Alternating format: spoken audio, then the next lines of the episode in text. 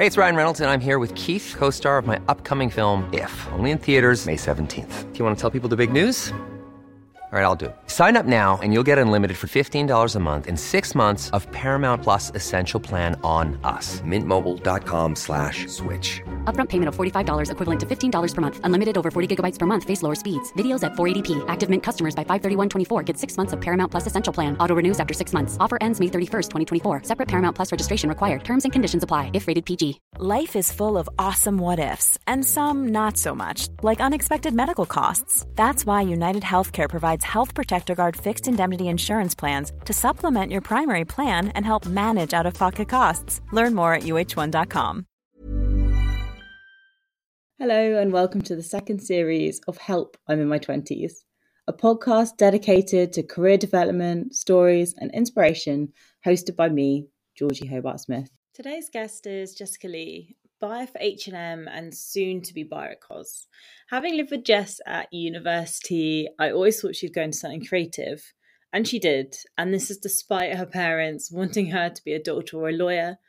Having found out that law wasn't for her, Jess then moved into travel and then into retail, where she has stayed since, although in quite different roles, as you will hear. There's a lot to listen to, so let's get started. Hi, Jessica. Welcome to Help I'm in My 20s. How are you? I'm good, thanks. How are you? Good, thank you. I'm talking from a considerably warmer country than the one you're in now because you live in Sweden and it's minus 12. it's minus 12, feels like minus 18.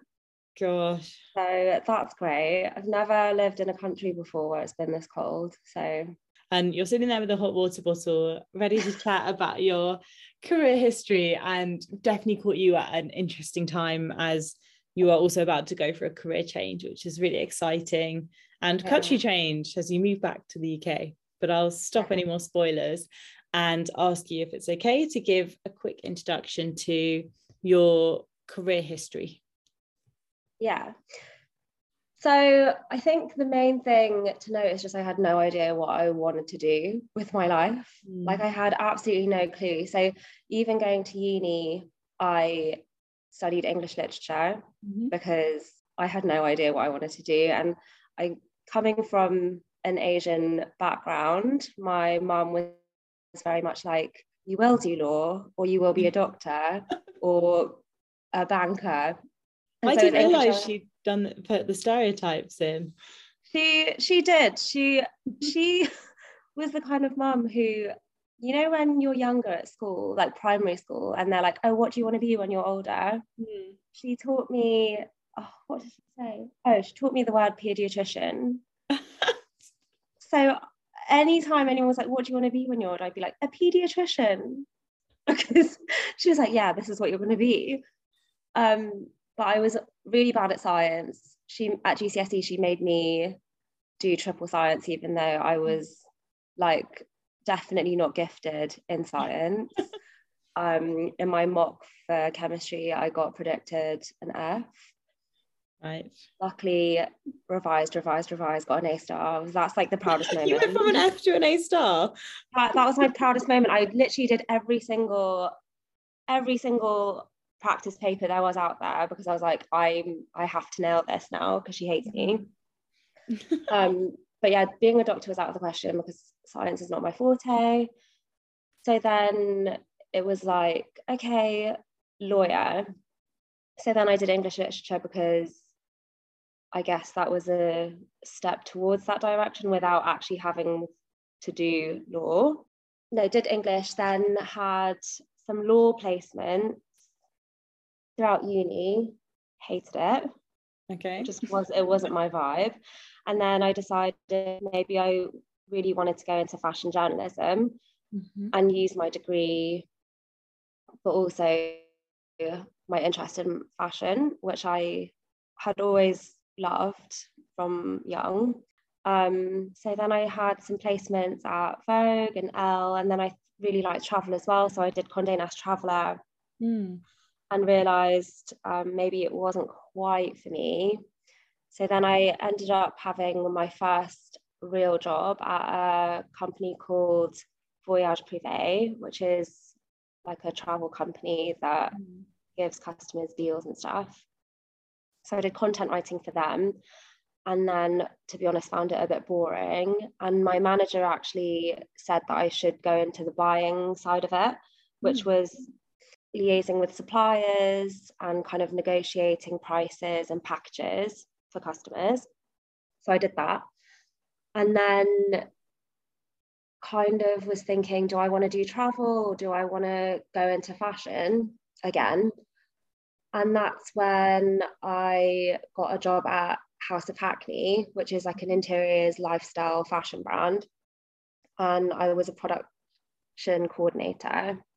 And so that was what I next did at a really small company. It was tiny and such a great learning experience. Uh, well, I was there for like two years and then I wanted to have a change. So I ended up at ASOS mm-hmm. as a buying assistant. And that was obviously a way bigger company. And yeah, quite big. slightly bigger. But that was also like such an amazing experience. I was there for two years. Moving all the way back to university, I actually, even though we lived together at university, I don't think I recalled that you did some work experience in law firms. Um, and I think I need to get someone on this podcast who did law and actually enjoys it because two people so far haven't and they've gone into something else. So what do you know what specifically it was about it that didn't quite click with you? I to be honest, I don't think I'm a very corporate person. I think I'm a bit too floaty in my personality and a bit I'm a bit blasé. I think I really am more of like a bigger picture kind of woman than mm. like really into the detail. And I also think when I did what my experience in like family law, I just would come home crying all the time because I'd be reading on I'd be reading up on all these cases with like children and mm. abuse and it I think it I'm a bit too emotional to be honest for it. Does sound quite intense to be fair. Like I'm not yeah. sure a lot of people would find that easy. But no. I think thinking about kind of corporate, I can see that as well. I think you've definitely got the artistic streak in you where, you know, you'd prefer, like you say, to see that bigger picture. And, mm. you know, depending on the detail, I'm sure there's a lot of detail things you do get involved in, but mm. maybe not down to the wording of a sentence. No, and I think, as you said, like I feel like I am quite creative. So I wanted a job where I could use that creativity alongside my like analytical skills and more strategic mm. brain as well. And I think law was a bit too much of the analysis and too much of the strategy and too little of the creativity. Mm. So, knowing that you didn't want to do that, and you said that the next thing was sort of fashion journalism and you went into travel journalism, which parts of it were exciting to you maybe before you joined i think it was the so like not the social aspects but just i guess like getting to know a country or mm. getting to know a brand or a person um, that's what was really exciting to me and i think just digging deeper into something and finding more mm. about about that thing. Yeah. That was really interesting to me. I guess I felt like I had to use my degree because I'd spent three years mm. like writing essays and analyzing text. And I felt like, oh, well, I've done all of this, so I need to use this in mm. some way in my job. Which now in hindsight, I realize like my current job has nothing to do with what I did at uni, but that's okay. Mm. And it's okay for me to like it, it wasn't a waste of time. Like i still definitely had like a had a valuable experience doing that but it doesn't mean i have to use that very literally in my job. Mm. what which things do you think you might have taken from do you think you've taken anything from your degree that you maybe use now? I mean i think with English literature, you have to be very analytical and like I think that's definitely something that I have taken with me in my current job because mm. as a buyer, I have to really analyze um, customer like customer trends and what they like, what they don't like, mm. really read into and dig into selling. And so I guess it's not literally like me looking at a text and analyzing it and then writing an essay about it, but I'm still using those analytical those analytical skills. Um, and I guess, I mean, not that English literature is like creative, but you're using your imagination and using skills, but just not in the exact way that I use them. Mm. Would you not call English literature creative? In my head, it's really creative. It's more analysis. Mm. I think if I was doing creative writing, where I was writing my own stories and coming up with my own narrative, then I think that would be more like literal. Mm. But in my degree, I didn't really do any of that. It was it was more reading other people's texts and analyzing it and analyzing that. Yeah. And then from Voyage Privé, you changed role within that. Mm-hmm. So how did that conversation happen with your manager?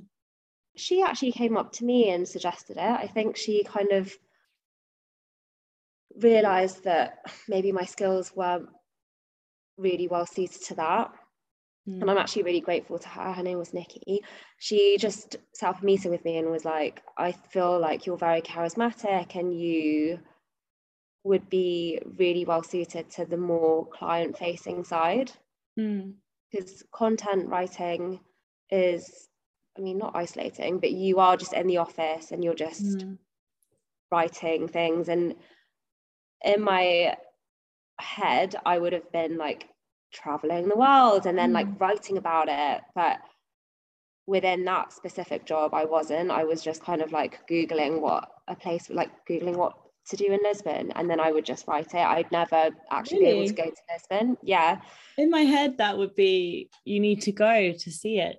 I know. That's what I think. And that's what I thought I was going into, going into that role. Mm but it was actually the buyers who do that. So it's the buyers who go to mm. get to travel and go to the hotels and experience it there. And um, so it's actually that side rather than the content writing side that actually got to do the fun traveling. Mm. And so then she suggested that I make that move. Yeah. And so I did. was there a really... role that was ready for you almost? Yeah there was. I think they were expanding and so she she she obviously knew that. Mm. and so then i i therefore got that role. Um but yeah that was that was way better actually because yeah i felt like it was more client facing i got to talk to more people. And then i also got to really use like these business skills mm. um, in terms of like negotiating and costing. Um, and that all lent itself really well to me then becoming a buyer. Mm. And then, so within your next role, and then after that, where did you go next after Voyage Privé? House of Hackney. House of Hackney, yeah. Okay, so you're production so, coordinator, and yes. what did you do as part of that? What does that actually mean? So I was on the interior side, um, so I dealt with true interiors, which were like furniture, um, cushions, wallpaper, what else? Carpet, um, fabric. Mm. And I did a bit of product development, so helped the print designers and design kind of come up with colors and stuff. And then I also did like the number side, so looking at sale, like looking at past sales analysis and what customers really liked, and then deciding how many like meters of fabric we should mm-hmm. make, and then negotiating those prices with the suppliers. Basically, doing everything that you need to do to make furniture. So, like, mm-hmm. if someone wanted a sofa, I'd have to calculate the consumption of fabric and then order it and then get it there in time for the lead times basically just like coordinating the production of stuff yeah so when you say production coordinator my first thought was that you were coordinating the production of an ad or something like that but actually you're yeah. coordinating the producing of a product instead mm, which exactly. you know, sounds very logistical and i guess a really good starting point for your buying journey as well yeah and i guess it got me into the mindset of like lead times and calculating that kind of thing so for instance mm. we'd we'd get an offer to do up a room in a, a hotel or mm. a nightclub so then we'd have to calculate how many rolls of wallpaper we'd need and then we need to like make sure that we've ordered that wallpaper within the time that they mm. need it there to fix it up and the cushions and xyz so yeah it did involve a lot of organization. Mm. um, and you said earlier that you weren't very detail oriented yeah. This sounds incredibly detailed to me. Yeah it was. And i think that's why i'm now no longer a production coordinator right. I, no i did really like it and it was a really good learning curve but i think i yeah that i think i definitely prefer what i'm in now which is buying which is slightly different. It's less logistical i guess. So then from house of hackney that was where you then moved to asos. And which department did you start out in so I started out in swimwear, and then at ASOS they really like to move you around, so you get a more like mm. rounded assortment view, I guess. Um, so I started out in swim, and then I went to lingerie and nightwear, mm-hmm. and then I went to dresses, and that was my last department. So that's quite. When you think of ASOS, you think of how big almost those departments are when you look online mm. having the um or how many products are actually there. So in the team how did they organize it so that it wasn't completely overwhelming? And i know that you were very busy at the time when you worked at asos but how do they try and divide up all of the responsibilities? Or does it depend on the team you're in I mean, it was very overwhelming to be to be fair. And yeah, ASOS ha- has so many products, and it's obviously like very trend driven. So there are always going to be loads of products, and I think especially what I was a buyer's assistant, it can mm. be very scary and overwhelming, and it does often feel like there's a, a lot to do all the time. Mm. Um, but I do think it's very department based um, there are some departments that are smaller than others. I think for swim, for instance, there were a lot of products because you think about like a top and mm. then a mm. bottom, but then they have multiple tops, multiple bottoms in the same mm. print times hundreds, mm. hundreds, literally hundreds. and then we also did beachwear as well on top of that. Mm. Um, but it's kind of divided. The buying team was kind of divided. We had two buyers assistants, and then we had two assistant buyers, and then we had one buyer mm. just on the buying side, and then we had an intern as well. But there was a lot to do, mm. a lot to do. That's reminded me of a walk that we once took in a park, and you were trying to explain to me the amount of levels of different buyers that there are and then also um, the order they go in how long it takes what it actually means the fact that there's a buyer's assistant and an assistant buyer nearly blew my mind but uh, talking can you talk me through the levels of buying?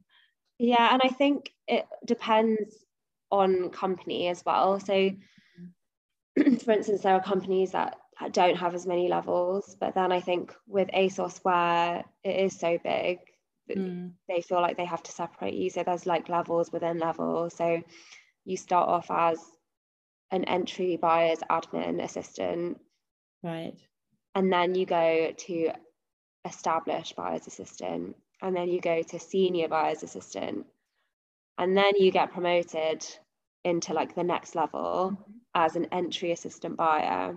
Okay. And then you go to established assistant buyer, then you get to senior assistant buyer. Okay. And then you get to the next promotion, like full promotion, junior buyer. Then you're a buyer. Then you're a senior buyer. Mm-hmm. And then you, I guess you, but you then be like head of buying. Right. Okay. Does buying sound strange to you as well uh, after you said it to me? there are a lot of levels. Okay. So then from ASOS, you got to, I guess, two years and you moved to Sweden. So how did that happen? Moved to Sweden. Just decided I wanted to go to Stockholm. I, yeah, I think I obviously had a great time at ASOS, but it was quite stressful. And I think at such a big company, sometimes it can be quite difficult to move to the next level. Mm. And where you feel like there are so many levels, it can be quite tricky, mm. especially mm. where you feel like when it's time to get to like the next full promotion, it's a bit of a bottleneck. Yeah. Um, but also, I'd been there for two years and I was kind of thinking I wouldn't mind a change in company anyway. So then I interviewed at, I actually interviewed at COS. Mm. And then I got to the final round, and HR said that they didn't think that the role would challenge me enough creatively because mm. it wasn't on it was an online role so there wasn't going to be so much product development which is something that I really like doing mm. as I said, like I really like the fact that my job has product development in it and the more creative side working with designers, but also the more strategic side. So they said that I should um, apply for H&M in Stockholm. And I'm the kind of person who I've lived in London my whole life. Like I was born in London, apart from going to uni in Nottingham, mm. I've always lived in London and I've always thought that that was like the hub of it of it all and I never wanted to move. Mm. I was one of those people. And so then I was like oh Sweden okay let's just see how it goes. But it all happened so quick.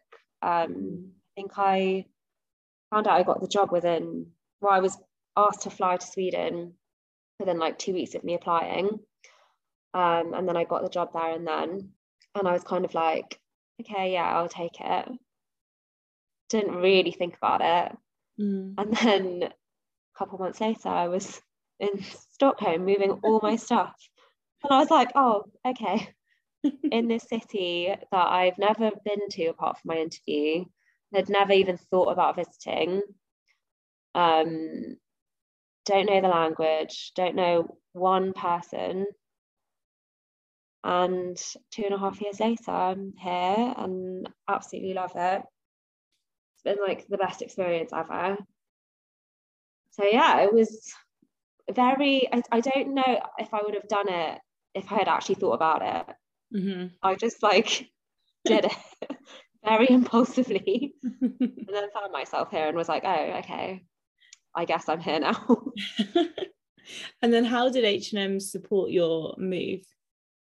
H and M were actually very good about supporting my move and i think if they hadn't have been so good i wouldn't have gone. Mm. so they um paid well they found me an apartment for the first three months that i was here. I was able to extend that to up to six months which i did. And they paid for the first three months of it. Um, they helped with all of my visa stuff. They helped me get a bank account. They helped me like integrate mm. into Sweden. And I think I was really, really lucky in my team that it was so friendly. Had intercultural training as well. What does that Swedish mean? Lessons. How do they do that? They kind of basically talk about like the Swedes and typical character traits and what you should look for or like if there were any if there was anything weird like why they do it okay. and they also introduce you in that training to like other people who are international. So it's like mm. a really nice way to meet friends as well. Um, but yeah, I had Swedish lessons as well. so yeah, they do a lot actually. They did a lot for me to mm. really make me feel more comfortable and it definitely helped. So when you were 89, which department did you go into? Um, so I've been on nightwear. Nightwear. The whole two and a half years, which is the longest that I've ever been on in a department, in the same department. Um, so that's been interesting mm. to just see a department grow. And it's actually been really nice for me to like come in at the beginning and then see the sales like mm. increase and just see the collection and the assortment change that throughout my time here. So that's been really interesting. Was it a whole new department then, nightwear? No, but it was very small. And I think thanks to COVID, everyone was buying nightwear in the last mm. like year and a half. So while a lot of departments were on the decline and not doing so well and underperforming, mm. nightwear was thriving. But that must have been very challenging as well with supply chains being mm. as they were. How did you deal with that? Or is it another team that sort of deals with the supply chain? I think it was it was really hard. We saw prices increase, cost prices increase, and they're mm. continuing to increase now, which is a big problem across the retail sector. Mm. Um, in terms of delay, like we had so many delays because a lot of our factories were obviously in lockdown. Mm. That really affected us. Stores were closed as well. So that was difficult. There's a lot of like problem solving, but the fact that it was a global pandemic, you kind of feel like everyone's in the same boat. Yeah definitely so yeah you just have to kind of deal with it i guess it's not mm. it wasn't the easiest but no so some a question i probably should have asked first. What is buying? Can you explain what you actually do? It's like my least favorite question ever because i'm always like oh it's i just like find it really hard to explain because a lot of people a lot can happen in three years, like a chatbot may be your new best friend. But what won't change? Needing health insurance. United Healthcare Tri Term Medical Plans, underwritten by Golden Rule Insurance Company, offer flexible, budget friendly coverage that lasts nearly three years in some states. Learn more at uhone.com. Hiring for your small business? If you're not looking for professionals on LinkedIn, you're looking in the wrong place. That's like looking for your car keys in a fish tank. LinkedIn helps you hire professionals you can't find anywhere else, even those who aren't actively searching for a new job but might be open to the perfect role. In a given month, over 70% of LinkedIn users don't even visit other leading job sites. So start looking in the right place. With LinkedIn, you can hire professionals like a professional. Post your free job on linkedin.com slash achieve today. There's never been a faster or easier way to start your weight loss journey than with PlushCare PlushCare accepts most insurance plans and gives you online access to board-certified physicians who can prescribe FDA-approved weight loss medications like Wegovy and Zepbound for those who qualify. Take charge of your health and speak with a board-certified physician about a weight loss plan that's right for you. Get started today at plushcare.com slash weight loss. That's plushcare.com slash weight loss. plushcare.com slash weight loss. Hey, it's Ryan Reynolds, and I'm here with Keith, co-star of my upcoming film, If, only in theaters May 17th. Do you want to tell people the big news? All right, I'll do it. Sign up now and you'll get unlimited for $15 a month in six months of Paramount Plus Essential Plan on us. Mintmobile.com slash switch. Upfront payment of $45 equivalent to $15 per month. Unlimited over 40 gigabytes per month. Face lower speeds. Videos at 480p. Active Mint customers by 531.24 get six months of Paramount Plus Essential Plan. Auto renews after six months. Offer ends May 31st, 2024. Separate Paramount Plus registration required. Terms and conditions apply if rated PG. Will think that I'm a designer. Yeah or a lot of people will just be like oh you just buy clothes for a living. Um, which i kind of guess is a bit true but i guess ultimately i help put the clothes that you see in store and online into store and online. Mm. um, so creatively i work with the designers and look at look at trends strategy. So how much of each product do we want to buy? And that's using gut feeling and thinking about what the trends are going to be, but also looking at the past. So, what have customers historically liked to buy? Mm. And then setting the units and quantities for each product and then also thinking about when do we want them to come into store and online so like looking at timing so you wouldn't want for instance like a summer dress coming in at winter mm. And then you want like a christmas jumper coming in for christmas timing but you only want it to last for like three weeks because then it just goes into sale. I don't know if that's like a good explanation. No i think it is it's interesting to know like the different facets of going from design to in store and actually what goes into that.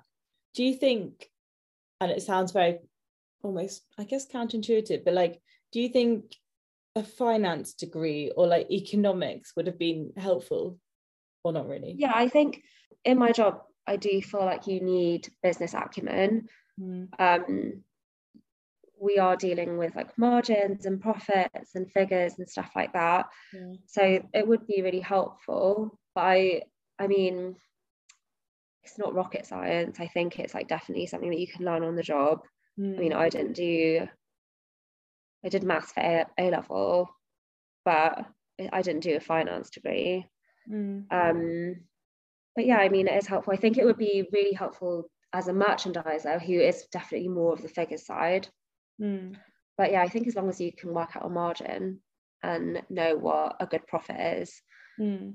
you're kind of good to go that's good and then in terms of like ordering all the units and everything do you think that really it's experience that helps you to know what is a good amount or are there sort of guides that are just you know able to help you so if you wanted in every single store around mm. the hmm. world there's like a benchmark figure you might go for yeah there's kind of like rough order quantities that you have in mind already but mm. so it's like if it's a flow so something that you want in store all season round then you kind of know that you want to buy a lot of it and then you want to have intakes throughout different months so that mm. it's always there whereas if it's something that you want to come in and out then that would just be like a highlight mm. and you want to put less quantity on that. Each department has a specific budget. So, like, you have a pocket of money that you're allowed to spend each mm. quarter or each season or whatever. So, then it's about allocating that money to like what you think is going to sell well and sell the most of and what the customer's going to like. Mm. So, it's a bit of a puzzle. And then it's also making sure that the product comes into the stores at the time that you want it to. So managing the critical path and making sure that you're fitting the styles in the right way and that you're receiving the lab dips and like colors at the right time and that the production is going smoothly so that it's able to be shipped to the right stores at the right mm. time. So, it all sounds very detailed to me. Again, you said you're not very detail oriented but there's a lot of detail in what you're doing. I guess I am detail oriented in a way. to say it. but I'm more, I'm, I think, yeah, in my job, you have to be a bit, you have to be detail oriented. But I guess, like, for me, that's not my favorite part of the job. Okay. My favorite part of the job is like the overall looking at the strategy and like how I'm gonna place my money and mm. like what I want my big buys to be and what do, what does that look like um versus I want yeah versus the the detail it's probably not good for me to say this well I think it's I mean it's more strategic thinking isn't it versus like tactical so at the end of a season or a year do you get a chart which shows you this is how much you spent, this is how much those products made. So yeah, we get, I guess it depends on the company and what their systems are like, but mm. at H&M we get weekly sales.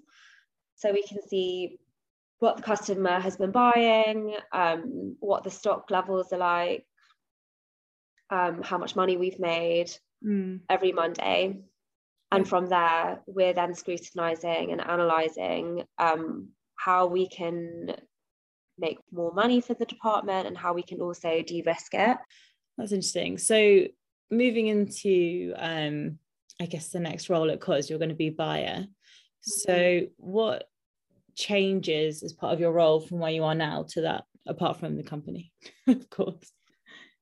Um, I think it will be a different role. Um, I think the main the main change for me is going to be the culture because in Sweden it's a very flat structure.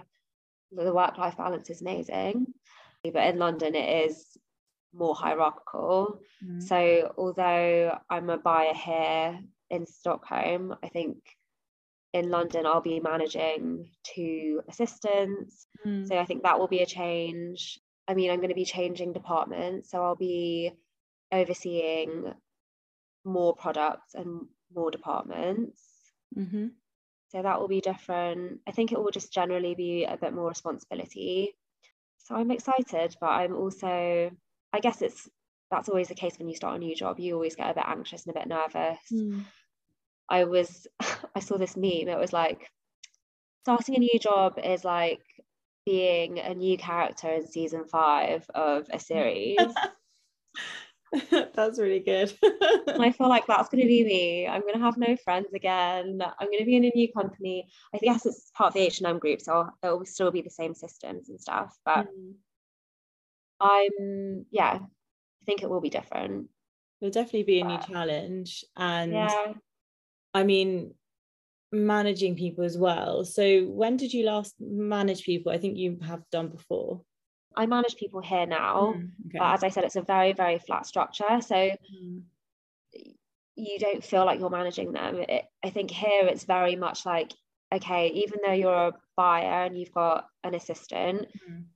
the assistant does a role that's just as just as important as yours which is completely true mm. but it's like it's not like your role is the junior version of my role it's just like oh you just have a different role okay. which which is to be honest how i think it should be but there's no kind of sense of like okay like to my assistant what have you got on today mm. managing their workload and like managing their progression and like having these catch ups and I guess like being their mentor or whatever. Mm. Whereas I think in the UK, as a manager, you're expected to kind of set those expectations and like constantly be checking on them. And it, it's definitely more hierarchical. Whereas here it would be seen as like very micromanaging. Yeah. Well, I mean, you don't um, have to take that. You can maybe take that more, maybe you could take that different approach to your new role and see how it works with the team as well. Yeah, for sure. I think definitely one of the big things I'm going to take from here is trying to implement a better work life balance and mm-hmm. a less hierarchical version of management because I just think I've had really bad managers who are very hierarchical and I've hated it. And I always said to myself, when I become a buyer, I will never be like that. Mm. So, yeah, I think it will be interesting. Mm, definitely a new challenge. It's exciting though. And yeah. I mean, as I said already, I'm so excited for you to be back in London. It's going to be very fun. Coming to the end of the episode, there's a couple of questions that I ask everybody. So, mm. the first one is what has been the best thing in your career to date?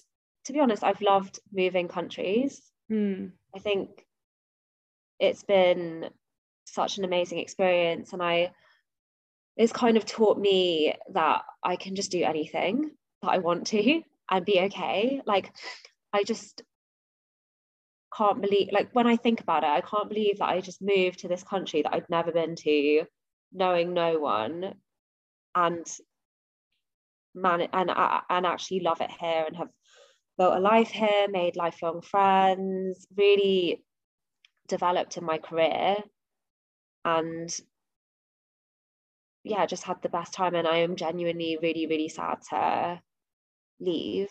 And then I'd say like another highlight, even though it's not anything to do with, I guess it's not like career necessarily, but then using my buying skills to raise money for Stop Asian Hate mm. and like spread awareness for that that was really that was something that i'm really proud of so that's something we should definitely talk about so you founded creation collective yeah so tell me a little bit more about that it kind of was born out of severe hmm. sadness mm. and anger um obviously there's always been racism and racism towards a- asian people um, but it got way worse in covid mm. and I think being away from home made it way worse for me because I wasn't with my family. And I think here, well, in in London, I have, I I'm surrounded by more Asian people and people who look like me. I guess, like mm. in terms of friends and family. Whereas here, I don't really have that community. Um, and I was feeling really lost and upset. And there had been a few incidents that had happened to me mm. here where I felt really discriminated against and um, instances that happened to my friends in London and I felt like I couldn't be there. And I was just, it was just really, really bad. And I kind of felt like no one was talking about it. And where there had been such a huge camaraderie with BLM, um, I felt like that just wasn't the case for this. And there, sh- there should have been. Mm. Um, because with BLM, I felt like that was amazing how everyone like came together and it felt so united. And I think, yeah, obviously the people that it's affecting should feel empowered, but it's also the allies that should be empowering them as well. Mm. So I kind of wanted to like form something where it could spread more awareness and also like maybe raise some money. And so I decided to create a t-shirt and ask all my creative friends to make artworks and stuff that I could put on Instagram to spread awareness. Mm. Yeah, I kind of felt like I did that, um, created this platform on which people could put their art on to raise awareness and then also this t-shirt. And I got loads of people to publicize it. And I was really excited when Gemma Chan did and loads mm. of famous like restaurants. And I I think I ended up raising just over two thousand pounds. Amazing. So that was really good you should be so proud. I remember having these conversations with you, and you're like, Yeah, this happened around the world. This happened to me. This happened elsewhere. And obviously I heard what happened to you through you, but mm. I hadn't heard of any of the other stories like at mm. all. And that in itself, I think, speaks volumes in mm. terms of which people just weren't talking about it. And, you know, I'm not Asian, so maybe I don't understand fully, mm. but I understand how frustrating that could have been when you're like, this is happening. Why is no one talking about it? Yeah. And you actually channeled that frustration into something really positive where you are doing something for the community. So you should definitely be so proud of that. And I mean, I've got your t-shirt in my room now, and I mean, I love it. Number one, um, but uh, do you have plans for the future with that as well? Um, yeah, I kind of stopped with it. Um, I had like some other things going on, and hmm. I was really stressed about this is that was when I was moving out, didn't mm-hmm. hadn't found a place to live and all of that stuff. So I kind of stopped. But I think definitely when I come back to London, um, and I've settled into my new role and stuff, it's like definitely something that I want to continue doing. Mm. Make another t-shirt, maybe some tote bags. And I think it would definitely be way easier for me logistically to do it in London as well. I mean, most of the people that I sold to were from the UK and with Brexit, that was a bit difficult. so yeah, I definitely want to start it up again. And now we'll come off the best thing and we'll go into the worst or the hardest thing that you've ever the hardest had in your career. I think I guess the hardest thing was and still is maybe the unknown. Mm.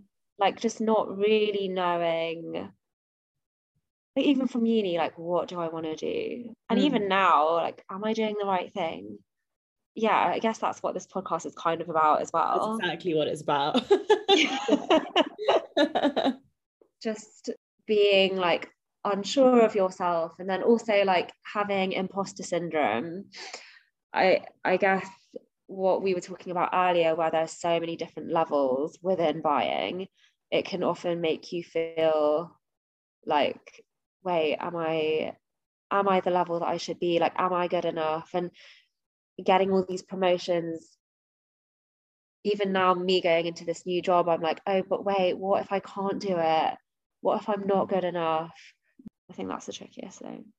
Definitely. I think we all have self-doubt but at least you have really tangible proof that you are good at what you do. You wouldn't have even got to where you are now.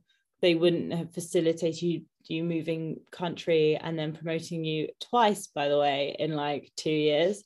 So there is some really tangible evidence that you're obviously doing really well at what you do.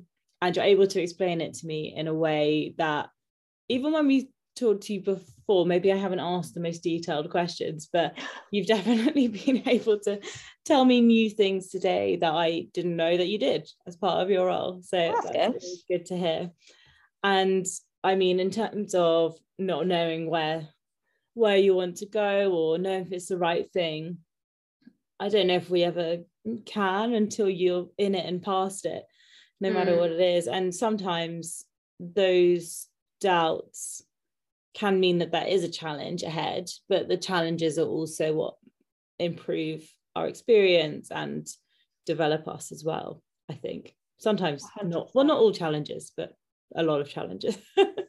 I agree. I agree with that statement. It's interesting because you just think about where you were at the start of your career and then like five years ago and then now mm. And then you just wonder okay what's going to happen in five years time and then mm. 10 years time it's so it's so funny because my dad when i first started working mm. i was like why am i so junior like why am i earning this amount of money what am i doing mm. like i'm so unsure and he was like but Jess if you think about it okay like now that I've graduated he was like you're you're going to be working until you're what 60 yeah. 60 65 you have so many years ahead of you like if you think about it you're actually only one years old now in terms of like your career mm. so it's actually fine that you don't know what you want to do so I guess now I'm 29, which help I'm in my 20s. I've, I've just made it. next year, next year would have been a no. You well, no, you and me both. My first ever guest on the whole series was like in their late 30s. okay, that's good. But um, but, I think that's a really good point. That actually yeah. our careers are so long, we don't have to achieve everything in our 20s. Exactly. It's like now I'm 29 and I started working when I was maybe what 21. Hmm. So I'm actually like what eight years old really i'm actually only eight guys but it also makes me feel better when i feel like i'm not when i've never when i haven't been in like the position that i wanted to be or hadn't been hmm. promoted mm. that one time um it, it made me feel better we can change anytime we want to if we do want to and especially with what your dad is saying, it is reassuring to know you've got mm. so much time, you don't have to rush it. But I think also when we are growing up, obviously our parents were at that sort of later stage where, you know, we're probably 10 years off that or still. So I was like, yeah. mom, double our working time. And we would see them being successful potentially. And yeah. we're like, when we start, we're like, well, why, why aren't I like that? but they've obviously yeah. like worked for 20 years so exactly different and it, i was i've been reflecting on this a bit uh, kind of as part of the podcast and thinking back to yeah being 21 22 that does feel like a really long time ago.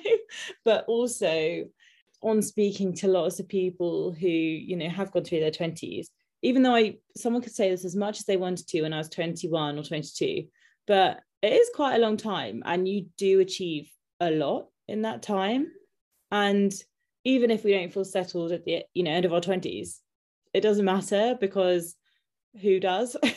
and also, we've got so much time left. And, you know, you get people in their 40s and 50s who don't feel settled. And, you know, maybe it's just at each point someone feels something different. And maybe when we don't feel settled, sometimes that could be a good thing because you don't want to be too comfortable. But mm. also, mm. maybe it also just means that you're ambitious as well. Mm it's hard to know. I mean, we've my next question was about the future, but I think we've sort of spoken about that. But do you have an idea in the future of what you might like to happen? Oh, I have no idea. I mean, I really like buying. Mm. Maybe I'd be head of buying somewhere. Well, maybe I'd have my own, maybe I'll have my own company. Mm. Yeah, I don't know. We'll see we see. Lots of possibilities. Yeah. and if someone wanted to get into buying let's say or maybe wants to change career or just kind of focus on what they're doing what advice would you give to them? What would be like sort of the number one bit of advice that you would give to someone that you wish you'd known? Oh god. Um i don't know. I don't have any advice I think you do. I feel like you've given advice all the way through this. What advice would you give?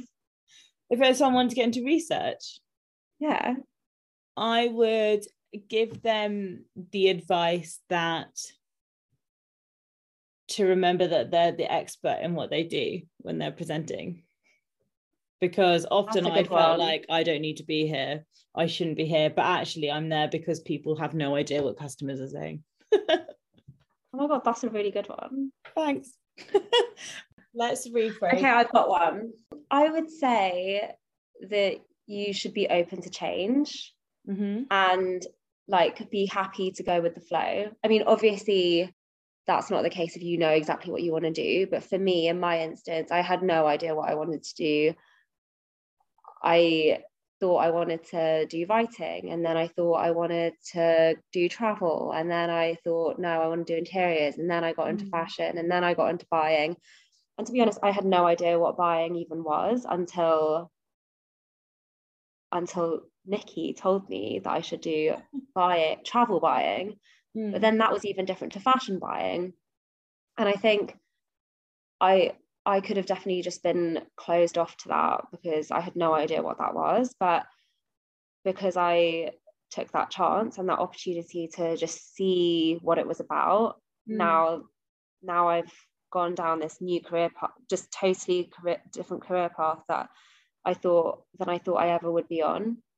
Mm. So I guess if you're not sure about something, then it's it's always okay to just try and see rather than like just closing yourself off i think that's really good advice and i think you mentioned earlier that h&m you applied and in two weeks you got the job or something like that it was like mm. in a less than that maybe and that didn't really give you time to think you just went with the flow whereas if you'd had an application then you had to wait two months which mm. to be honest like i've had in the past rejections after like four months you're like well yeah i i, I thought you had already filled the role actually. Yeah.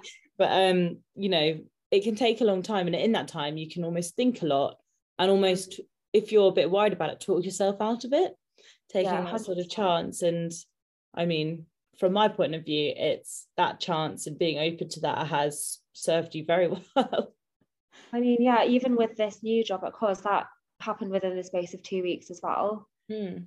so it feels like very quick. Things just chop and change for me very suddenly, and I make these life decisions. I don't know if this is the best advice because it feels like I make these big decisions very impulsively. Quite well, but yeah, I guess maybe it's just it's not. It's really nice to have a five year plan or you know like a, a yearly plan at the beginning and, and i definitely think it's important to have goals mm. that you set yourself and that you want to achieve because it always helps you stay motivated and kind of allows you to dream but i personally like to keep it a bit looser as well because it gives you space and room to grow and explore and discover I think that's really great advice to end on. So thank you so much, Jess, for being part of.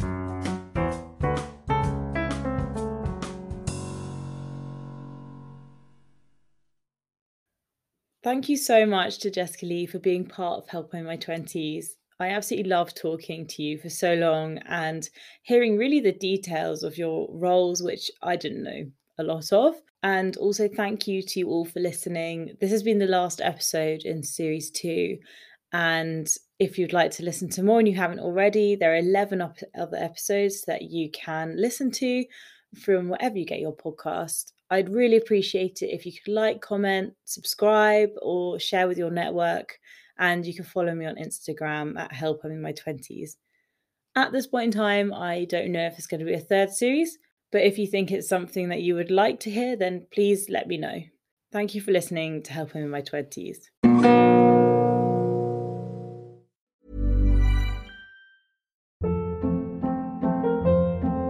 Hold up. What was that? Boring. No flavor. That was as bad as those leftovers you ate all week. Keke Palmer here, and it's time to say hello to something fresh and guilt-free. Hello Fresh. Jazz up dinner with pecan-crusted chicken or garlic butter shrimp scampi. Now that's music to my mouth. Hello Fresh. Let's get this dinner party started. Discover all the delicious possibilities at hellofresh.com. Planning for your next trip? Elevate your travel style with Quince. Quince has all the jet setting essentials you'll want for your next getaway, like European linen, premium luggage options, buttery soft Italian leather bags, and so much more. And is all priced at 50 to 80% less than similar brands. Plus, Quince only works with factories that use safe and ethical manufacturing practices.